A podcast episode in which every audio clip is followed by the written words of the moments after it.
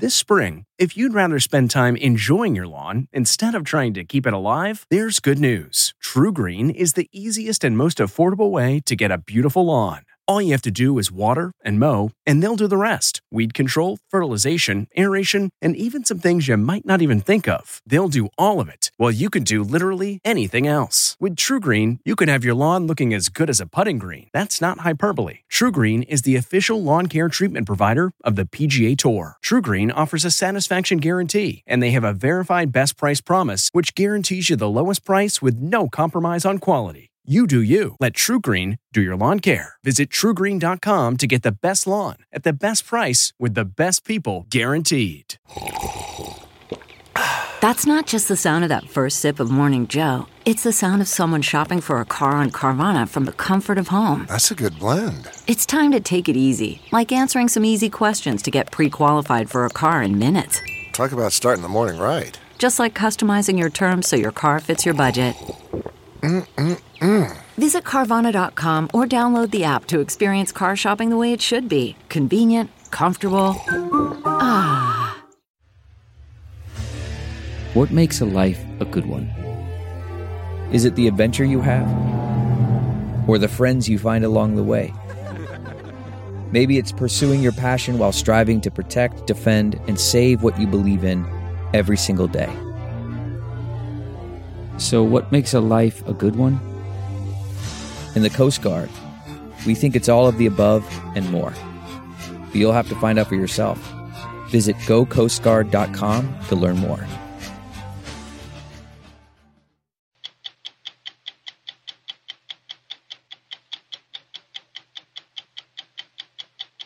I picked up the phone and it's like, "Steve, we got a problem." I said, "Okay, what happened?" He says, "We've been hacked." I said, "Oh, my God." And with that, the first shots were fired in the sweeping cyber assault on state voting systems that U S intelligence has tied to the Russian government. We now realize that we are potentially dealing with something way more serious. sixty Minutes investigates what happened and finds bipartisan agreement that our democracy is under attack. Are we doing enough? No. Whoa, this is something. There are eight hundred five steel markers, one for each county where lynchings took place, all across this country. So far, the memorial's research team has evidence of more than four thousand three hundred lynchings beginning after the Civil War. Every name has its own story. Yes, that's right. Eliza Cowan was lynched in Lawrence County, South Carolina. Eliza, a woman. A woman. If they couldn't find the man they were looking for, they would lynch that man's wife or daughter or child. When you heard the word Alzheimer's, what did that do to you? I was devastated. What makes this story so unusual is that almost every year for the past ten years, we've interviewed Mike and Carol as Alzheimer's took over her brain. Even though this is intensely personal, they wanted all of us to see the devastating impact of Alzheimer's on each of them over a decade. What's your husband's name? My husband's? Your husband's name? Yeah. The guy sitting to your yeah. left. I'm Steve Croft. I'm Leslie Stahl. I'm Scott Pelley. I'm Anderson Cooper. I'm Oprah Winfrey. I'm Bill Whitaker. Those stories tonight on sixty Minutes. What's your next adventure? Everyone deserves a chance to do what they love. Pacific Life helps you reach financial goals while you go after your personal ones. Plans change over time and your financial solutions can too. Pacific Life has a variety of financial solutions that can help you complement your life goals and passions while managing the uncertainties. Backed by more than one hundred fifty years of experience, you can count on Pacific Life to be there so you can go out and keep living your best life. Pacific Life is one of the most dependable and experienced insurers in the industry and has been named one of the two thousand nineteen World's Most Ethical Companies by the Ethisphere Institute. The freedom to go after whatever is next for you? That's the power of Pacific. Ask a financial professional about how Pacific Life can help give you the freedom to do what you love, or visit w w w dot pacific life dot com.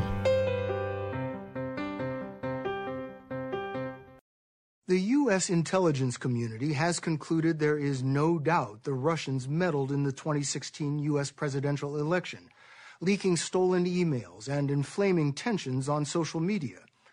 While Congress and Special Counsel Robert Mueller investigate Russian interference, including whether the campaign of Donald Trump colluded with Russia, we focused on one vector of the attack on American democracy: the sweeping cyber assault on state voting systems that U S intelligence tied to the Russian government. You're about to hear what happened from the frontline soldiers of a cyber war that was fought largely out of public view. As we first reported in April, it took place on digital battlegrounds in states throughout the country. The first shots were fired here in Illinois, not far from downtown Springfield, in a nondescript shopping center, the kind you'll find anywhere in the United States. There, in a repurposed supermarket, is the headquarters of the Illinois Board of Elections. This doesn't look like a war zone. No, it doesn't. Actually, very. Steve Sandvoss is the executive director. He told us in his first television interview about the attack that this office is on the front lines of a cyber war. We have a, a good I T department, um, but... no match for the Russian government. Bows, bows and arrows against the lightning. I hate to say it. Bows and arrows against the lightning. Is that what it felt like? Uh, at, at first, yes. He vividly remembers the call from his I T director on July twelfth, twenty sixteen, just weeks after the Democratic National Committee announced that Russian hackers had infiltrated its computer network. I picked up the phone and said, "Steve, we got a problem." I said, "Okay, what happened?" He says, "We've been hacked." I said, "Oh, my God."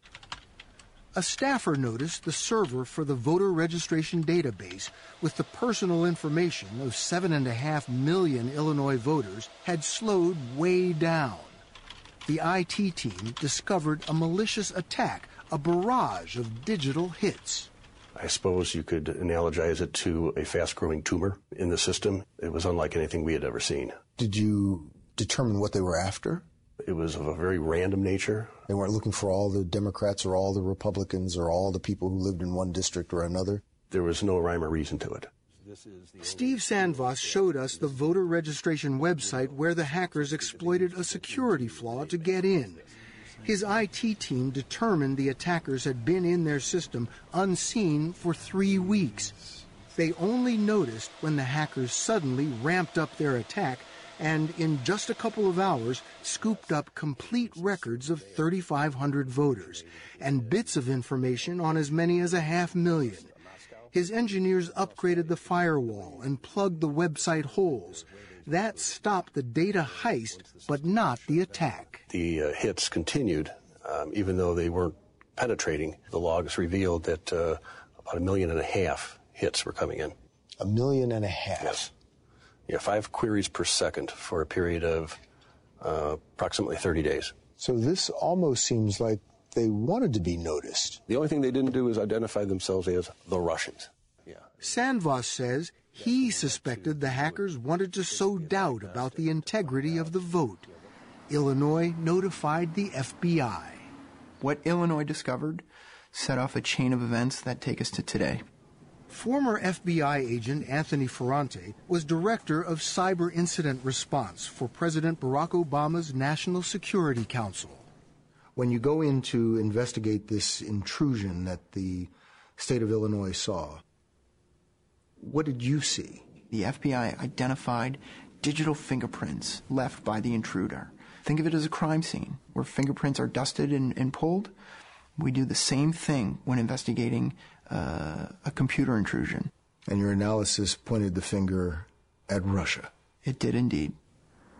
The Department of Homeland Security was so alarmed by what it saw the Russians doing, it took the unprecedented step of arranging a conference call with election officials from all fifty states. The F B I put out this flash alert, but the intelligence community wasn't prepared to publicly implicate Russia, so the call and the alert simply warned states to be on the lookout for the kind of malicious attack that had hit Illinois. Did information from other states start flooding in? I would show up to work every single day and learn of two, three, four more states that had been actively targeted by the same actors. And it was after two or three weeks of this that my colleagues and I said we have to believe that this is a large-scale coordinated campaign to target every single state in the Union. Anthony Ferrante reported what he was learning to Michael Daniel, President Obama's cyber czar. What was the reaction when you saw this in the White House? I think that was the point we realized that we were playing a different game, that we had thought that we were dealing with the normal sort of espionage routine that was associated with presidential elections, and we now realize that we are potentially dealing with something way more serious. sixty minutes obtained this previously undisclosed Department of Homeland Security internal document that details the scope of the Russian cyber attack, a snapshot of what investigators were seeing on October twenty-eighth, less than two weeks before the presidential election. The document shows hackers tried to get into twenty state election systems and an election I T provider in Nebraska. Hackers successfully infiltrated Illinois, a county election database in Arizona, a Tennessee state website, and an I T vendor in Florida. But it was always our working assumption that we did not detect all of the potential Russian activity that was going on. There's other stuff that they might have done that we don't know? It's entirely possible. They quickly ruled out the Russians were tampering with voting machines. There are tens of thousands of them, and they're not connected to the Internet. What seemed much more likely to us was causing chaos at the polls on Election Day. So if you intrude into a voter registration database and you change two digits of everybody's address so that their voter I D doesn't match what's in the voter rolls when they show up at the polls. And that creates chaos? Sure. And those stories start to spread, lines begin to, to form, election officials can't figure out what's going on. You would only have to do it in a few places, and, and it would almost feed on itself. Compounding that worry, states were reluctant to accept cybersecurity help from Homeland Security. Under the Constitution, states run elections. Several pushed back against what they saw as federal intrusion, still unaware the threat was coming from Russia. Our system was under attack. Why not scream it from the top of the roof and let the states know that this was a serious and credible threat? The Obama administration did not want to appear to be biased. We had a presidential candidate who was campaigning on the fact that the election was rigged and he wasn't certain he was going to get a fair shot at the presidency. And I'm afraid the election's going to be rigged, I have to be honest. It was a very sensitive issue. On October seventh, three months after the Illinois hack and one month before the election, the Obama administration decided it had enough evidence to call out the Russians. But there was no press conference, no pronouncement from the Oval Office, just this three-paragraph statement saying the Kremlin intended to interfere with the U S election process. Did that statement get the reaction that you would hope for? There were some other news events that happened around the release of that statement that tended to swamp some of it out. The Access Hollywood tape. tape. Yes. Hello, how are you? Hi. Trump, how are you? The hacked emails of Hillary Clinton's campaign chairman, John Podesta, were also leaked the same day. The press and the public paid little attention to the administration's statement on Russian hacking. So the National Security Council did something never done before. Contacted Russia on the cyber hotline, a communication channel added to the old nuclear hotline in two thousand thirteen to prevent cyber war. So what did the message say? It basically said, we know that you are carrying out these kinds of activities and stop, uh, knock it off. Was that tough enough? So I think certainly stop. The fact that this was the first time we'd ever exercised this channel, which was supposed to be you know, for very serious cyber incidents and cyber issues, um, I think that in and of itself sent, uh, sent a message. The Russians brushed it off. The administration was bracing for the worst. It drew up this Election Day response plan, which called for war rooms at the White House, the F B I, and Homeland Security, and planned for the unprecedented deployment of armed federal law enforcement agents should a cyber attack cause complete breakdown at a polling place. On Election Day, the team saw no signs the Russians tampered with the vote. Why do you think they didn't pull the trigger on Election Day? I don't know. I don't know if we'll ever know. Do you think they would have succeeded in creating chaos? Absolutely.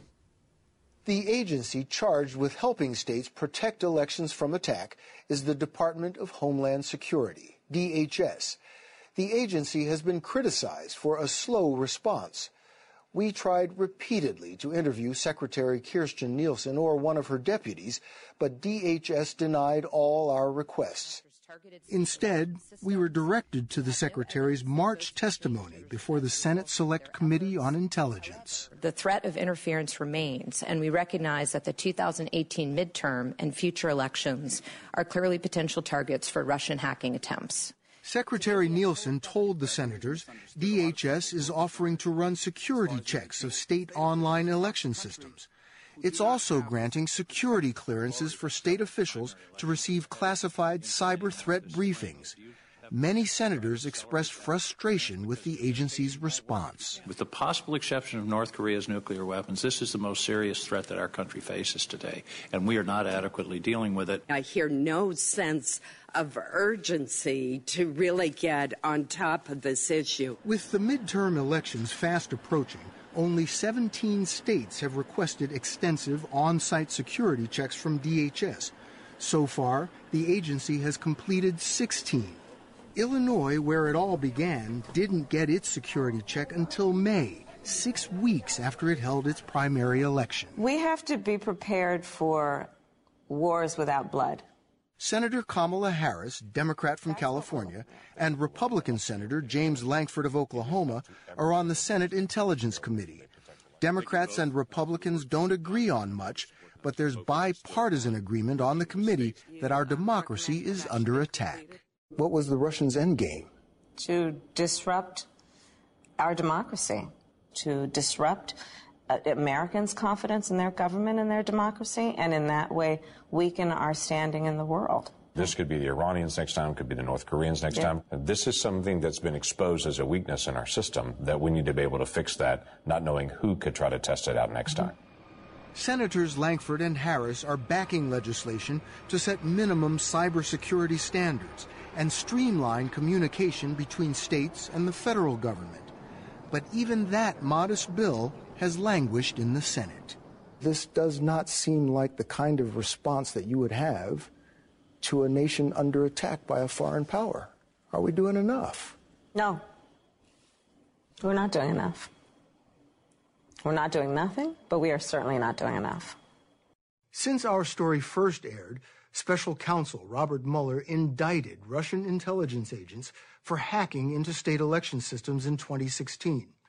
And just this month, the heads of D H S, the F B I, the N S A, and the Director of National Intelligence warned that Russia is still targeting U S elections.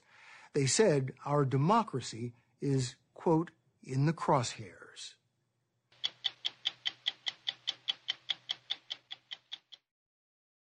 There is a reckoning taking place in America over how we remember our history. Much of the focus has been on whether or not to take down monuments that celebrate the Confederacy. But as we first reported in April, this story is about a new monument that has gone up in Montgomery, Alabama. It documents the lynchings of thousands of African-American men, women, and children during a seventy-year period following the Civil War. The project is led by criminal defense attorney Bryan Stevenson, who is determined to shed light on a dark period in our past that most people would rather forget. It's a shocking and disturbing reality that lynchings were not isolated murders committed only by men in white hoods in the middle of the night. Often, they were public crimes, witnessed, even celebrated by thousands of people. Stevenson believes if we want to heal racial divisions, we must educate Americans of every color and creed. These cotton fields in southern Alabama are quiet now, but in nineteen thirty-seven, a brutal murder took place here, the lynching of Wes Johnson. Last January, some of Johnson's descendants came here in what has become a ritual taking place at lynching sites across the country, organized by civil rights attorney Bryan Stevenson. Something happened here that was wrong, something happened here that was unjust, and too few people have talked about it, and so we want to acknowledge the wrong that happened to Wes Johnson. This is eighteen-year-old Wes Johnson. It is the only known image of him that remains. He was a tenant farmer accused of assaulting a white woman. Before he could stand trial, a mob of one hundred men dragged him from jail, shot him, and left him hanging from a tree. The blood of Wes Johnson is in this soil. I'd like you to begin to dig this soil in remembrance of Wes Johnson. The soil collection is part of Bryan Stevenson's project to document and remember African Americans lynched during a period of what he calls racial terror. We want to call this community to repentance, to acknowledgement, to shame. We want to tell the truth because we believe in truth and reconciliation, but we know that truth and reconciliation are sequential. We can't get to where we're trying to go if we don't tell the truth first. So far, Stevenson's team has chronicled more than four thousand three hundred lynchings. They continue to find more. Many victims, like Benny Simmons and John Richards, were accused of murder.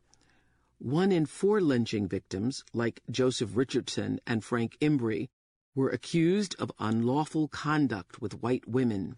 In nearly every case, no evidence, just an accusation, was enough.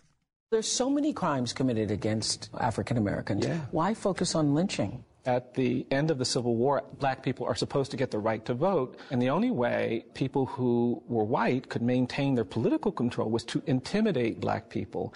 And lynching was especially effective because it would allow the whole community to know that we did this to this person. It was intended to send a message that if you try to vote, if you try to advocate for your rights, if you insist on fair wages, if you do anything that complicates white supremacy and white dominance of political power, we will kill you. Anything that upsets the power structure as I want it to be. That's exactly right. In nineteen ninety-three, Bryan Stevenson founded an organization he called the Equal Justice Initiative. It's a legal advocacy group based in Montgomery, Alabama, focused on defending the poor and powerless. Stevenson is best known for his legal victories in the United States Supreme Court and for successfully overturning the wrongful convictions of over one hundred people on death row. But ten years ago, he turned the attention of his organization to also investigating crimes of the past, the lynchings of African Americans. Defense attorney Sia Sane has spent hundreds of hours searching through newspaper archives and visiting county courthouses. Is there usually newspaper evidence or documentation? Often there were public reports because people acted with impunity, and so there would be newspaper reports, sometimes in advance, saying a man will be lynched mm-hmm. later this afternoon. This is an article about the lynching of a man named Jesse Washington, who was accused of a crime in Waco, Texas. The newspaper headline read, "Burn Young Negro in Public Square as fifteen thousand look on." A mob dragged Jesse Washington, a teenager who was convicted of murder after a one-hour trial, from the courtroom to the public square.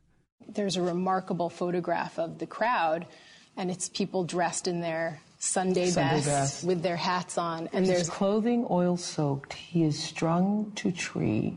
Fire is set under him, and he is dropped into flames. Yeah. As fifteen thousand people look on.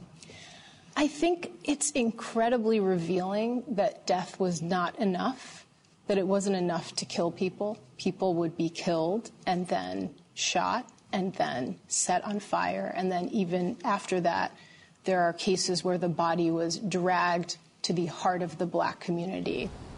Fear of that kind of mob led Wes Johnson's relatives to bury him in this unmarked grave. Right here is where Wes Johnson is buried. And right here. Right here Fay Walker-Howell, who is a filmmaker and Wes Johnson's distant cousin, spent decades interviewing relatives who were alive at the time and remembered the lynching. They had to bury him in a hurry. Mm-hmm. Um, Why? Because the lynch mob, they were coming, they wanted West's body to take around town, to drag around town, to show the body off. It wasn't just Wes Johnson who was killed and victimized. It was the entire black community. Exactly. Everybody was feeling fear and panic and menace and trauma the night of this lynching and for the weeks and months and years after that lynching. It was a community crime. This wasn't done by the Klan or people who had to wear masks. This was done by teachers and clergy and law enforcement officers. And people you had to deal with every day. Every day. Stevenson's team started their investigation in Alabama, but soon uncovered accounts of mobs murdering African Americans throughout the southern states and beyond. As the cases mounted, Stevenson wanted to do something to commemorate the victims. So in Montgomery, Alabama, the heart of the Deep South, which still has dozens of monuments celebrating the Confederacy, Stevenson's Equal Justice Initiative took on a bold project. They bought six acres of land and started construction on a memorial to the victims of lynching. Actually, you can still see names. Yeah. From here. You can see a lot better than I thought. I think this looks great. The National Memorial for Peace and Justice, which was paid for through hundreds of private donations, opened in April. It contains eight hundred five steel markers, one for each county where lynchings took place, and on each marker, the names. The markers are suspended to evoke the horror of being strung up and hanged from a tree. So you start with them at eye level, and then on this corridor, they begin to rise. And then you get to this corridor, and this is when you begin to confront the scale of all of these lynchings. Whoa. This is something. Yes, yes. We wanted people to... to have a sense of just the scale of what this violence, what this terrorism was. So this is over four thousand yeah. that have been documented, but of course there are more. Thousands more, thousands more. Thousands more. And will we ever even know how many? We will never know. Uneven, rusted steel is meant to echo the many shades and skin tones of those African Americans lynched. Every name has its own story. Yes, that's right. Eliza Cowan was lynched in Lawrence County, South Carolina. Eliza, a woman. A woman, yeah. a woman. Were women often lynched? They were, they were, sometimes because they were accused of something. And then sometimes women would be lynched if they couldn't find the man they were looking for, they would lynch that man's wife or daughter or child. And this was a minister, Reverend T A Allen, who began talking to sharecroppers about their rights. And because he was doing that, the plantation owners, the, the landowners got together and they, they lynched him. And the proof they used that he was somebody worthy of lynching is that when they found his body, uh, he had a piece of paper that talked about sharecropper rights. And the other piece of paper he had in his suit jacket was a note that said, "Every man a king." Mm-hmm. A lot of these folks were lynched because they showed too much dignity. They showed too much humanity. He just wanted to be respected as a human being, mm-hmm. and it got him hanged. On the side here, what we do is we start to tell stories. We want people to hear uh, and understand what happened to some of these folks. To certain oh people. my, Robert Morton. Yes. Was lynched for writing a note to a white woman. Yes. David Hunter was lynched in Lawrence County, South Carolina, for leaving the farm where he worked without permission. Yeah. Lynchings became so acceptable, onlookers would send picture postcards to friends and family. This card, depicting the horrific image of a burned corpse, casually notes, "This is the barbecue we had last night." Even young children looked on. You know, the thing that gets me in so many of the photographs that I've seen is the fact that people treated it like major events. Yeah. I think about... who are those people yes. that are smiling into the camera? Yes. And I think it's done real psychic damage, not just to black people, but to white people, too. Because you can't bring your child uh, to the public square and have your child watch someone be burned to death, be tortured, to have their fingers cut off, to be castrated, to be taunted, to be menaced, to be hanged like that, and not expect it to have some consequence, some legacy. And the legacy that I think it's created is this indifference to how we treat people who look different than us. And I think that's tragic. I don't even think that white people in our country are free. I think we're all burdened by this history of racial inequality. What about uh, everyone who says, and there are black people and white people, say, yeah. enough already yeah. of all that. That happened, that's the past, let's move forward. Yeah. I don't think we get to pretend that this stuff didn't happen. I don't think you can just play it off. This is like a disease. You have to treat it. To do that, Stevenson says, we need to talk about it. So along with the memorial, he also opened a museum in Montgomery, designed to teach people more about what he calls the ugly parts of American history. It traces the African-American experience from enslavement to mass incarceration. Slavery doesn't end in eighteen sixty-five, it just evolves. Stevenson wants people to understand that lynchings were not just brutal footnotes in history. They reflected a belief in racial differences that reinforced segregation in the nineteen fifties and sixties. And, he says, has resulted in a pattern of unequal justice today. And now we live in a landscape where you see young black boys and men being rounded up. One in three black male babies born in this country is expected to go to jail or prison.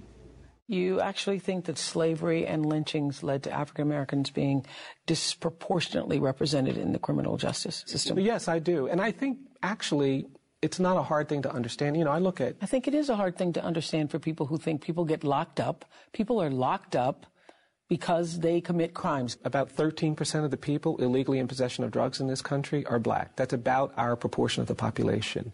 You know what percentage are arrested? That's about thirty-five percent. That is an echo of this consciousness that doesn't value the lives of these folks. Equal value for every life is what Bryan Stevenson has spent his life fighting for. So now, soil from the place of Wes Johnson's lynching sits on this shelf in the museum in Montgomery, along with hundreds of others. And right now, when we talk about our history, when we talk about our past, we're not telling the truth. We're just not. America can be a great nation even though there was slavery, even though there was lynching, even though there was segregation. But if we don't talk about those things we did, we don't acknowledge those things, we're not going to get there.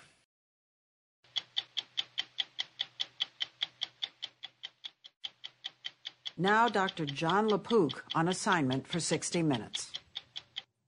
Mike and Carol Daly have been married for fifty-four years. Like more than five million American families, they're dealing with dementia. Carol has been suffering from Alzheimer's, the main type of dementia. What makes this story so unusual, as we first reported in April, is that almost every year for the past ten years, we've interviewed Mike and Carol as Alzheimer's took over her brain. Even though this is intensely personal, they wanted all of us to see the devastating impact of Alzheimer's on each of them over a decade. We should have brought the bread. When we first met Carol and Mike in two thousand eight, Carol was active, conversational, and determined to make the best of her failing memory. How old are you now? sixty-five, sixty-five now, I think, right? Yeah. Carol's memory had been spotty for several years. I started to notice it at home, and I used to joke about it to my kids. I would say, you know, I think she has Alzheimer's, the way she forgets everything. Then a doctor told her she really did have Alzheimer's. Mike's mother had had it, now his wife. Carol, when you heard the word Alzheimer's, ugh, what did that do to you? I was devastated because I saw his mother, what she went through. It's terrible. She was walking the streets in the middle of the night, and we had to bring her home. As Carol's memory deteriorated, she lost her job at a bank and lost her ability to do a lot of what she'd always done at home. Did you used to be a good cook? Yeah. Oh, oh yeah. Mm-hmm. What happened? It stopped. It just, I just couldn't do it. What couldn't you do? I didn't know what to do first. The meatloaf. Oh, the meatloaf the was, the, no, that, that was the, that was the... This, it was terrible. I couldn't eat it. Because? I don't know what I did with the ingredients or whatever. They just couldn't eat it. And you're tearing up. It's, it's upsetting for you. I don't want to be like this. I really don't. But Unable to concentrate, Carol had to give up reading and movies. Hard for someone who'd worshipped Clark Gable. Oh, so handsome. So you remember that? That I know. They told us Carol's illness had brought them closer, but they feared the future. My fear is, I guess, maybe it's getting worse, worse, you know, and it probably would. And it did. Almost three years later, when we went back to visit, Carol had no idea how old she was. eighty? No, I don't know. You're actually sixty-seven. sixty-seven? sixty-seven. Yeah. And what about her favorite actor? Do you remember Clark Gable? Oh, yeah, that was my... yeah. Who was he? Oh, I...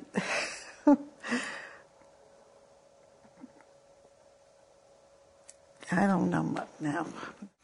Now Mike, a former New York City cop, had to apply her makeup and dress her. But he told us this was his chance to repay all that Carol had done for him. She had a job, she cleaned house, she did the wash, she made the beds, and she put up with me. So what, what, all that's changed for us is the roles. Now I do the wash, I make the beds, I help Carol. But that's not what you signed up for. Yes, I did. When, you, when, when we took our oath, it's for better or for worse. So I did sign up for it in the beginning. But Mike had put on almost twenty pounds over the last two years and started taking pills to reduce anxiety and help him sleep. The thing is, is I could sit here and, and feel sorry for myself, but what is that going to do for me? At our next meeting, one year later, when Carol couldn't come up with words, she answered with laughs. What kind of thing?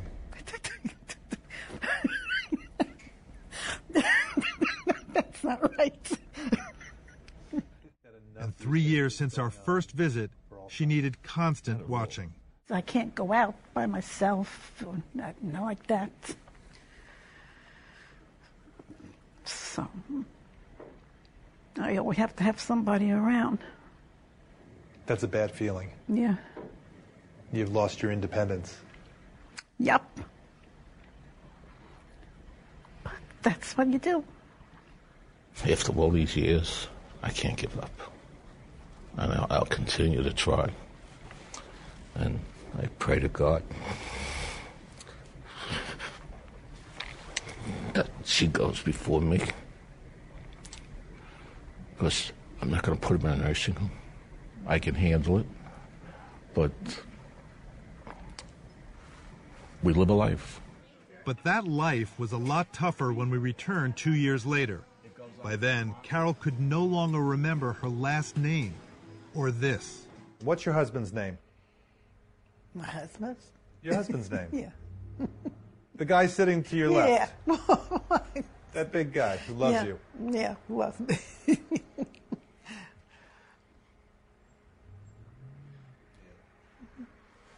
Don't know what's coming tomorrow. Beyond the memory loss, as Alzheimer's affected more of her brain, it was destroying more of her physical abilities. She's losing the ability to control her feet, her hands. It was six years ago that I first met you. Yeah. And at the time you were shouldering all of the burden. Right. And you're still shouldering all yeah. of the burden. I mean, how are your shoulders? They're sore, no doubt about it. But you have to do what you have to do. Carol. At our next meeting, two years later, conversation with Carol was impossible. It's been almost eight years since we first met and since we first sat on this couch. Yeah. Without making you embarrassed, do you remember my name? No. What's this called? What I'm wearing on my wrist? What's the name of that? I don't know. It's a wristwatch.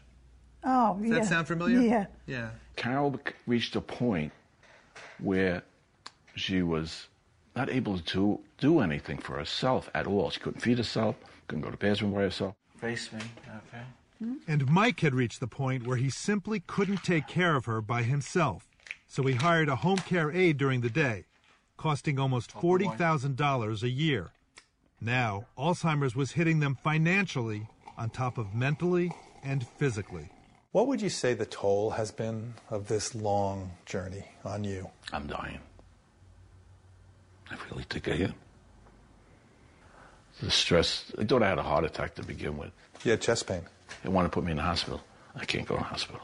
All right, what do I do with Carol? Then she has anxiety attacks, part of the Alzheimer's.